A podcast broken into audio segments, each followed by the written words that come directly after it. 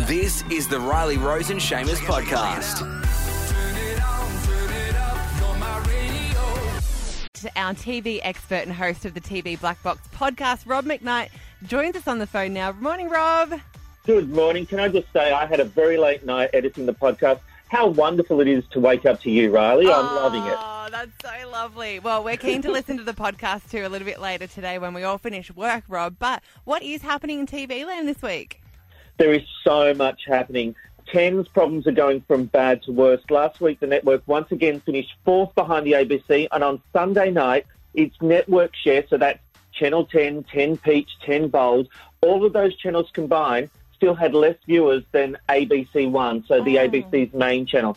Now, what that's done, it's led to the network calling an urgent two-day conference where executives are getting together and they're trying to come up with creative ideas and ways of fixing their problems and also build trust because there's been a lot of leaks coming from the network, which, are, to be honest, a lot of them have ended up on tvblackbox.com.au, but which they're not very happy about, and they're trying to plug the leaks and, and stop that from happening.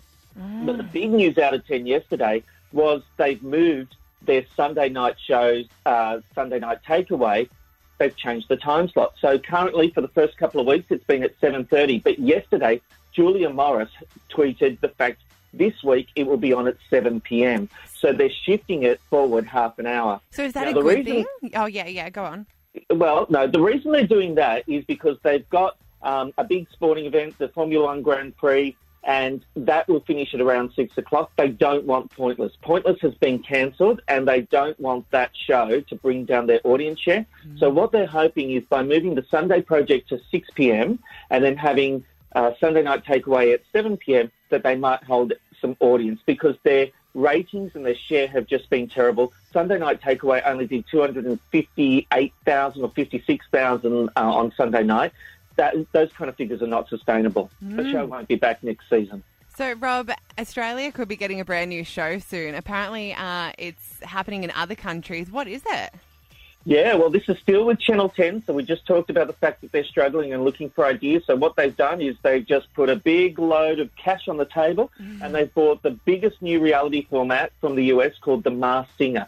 So what happens in this show, this thing, this thing is blown up, it's gone off. But what happens is celebrities hide in giraffe costumes and all these various get-ups and they sing. And the judges and the audience don't know who it is. And so until they're eliminated, then they take off the mask. So the US version had Tori Spelling, Latoya Jackson, Ricki Lake, uh, and Gladys Knight. And so it, it's this who is it, who is it, who's being eliminated. And these celebrities are actually being judged on their talent, not their fame. It's a big, yeah, it's a huge, huge show. Um, and one TV executive told Kevin Perry at TV, at TV Black Box, 10 have plenty of CBS cash to spend and plenty of time slots to fill. So 10 will be hoping this new format will bring them back into the game. It's their biggest gamble so far, and they're going big on it. Well, speaking of big shows, Rob, loving MAFS, bit of Married at First Sight, but Channel 7 could have something same, same, but different in the works.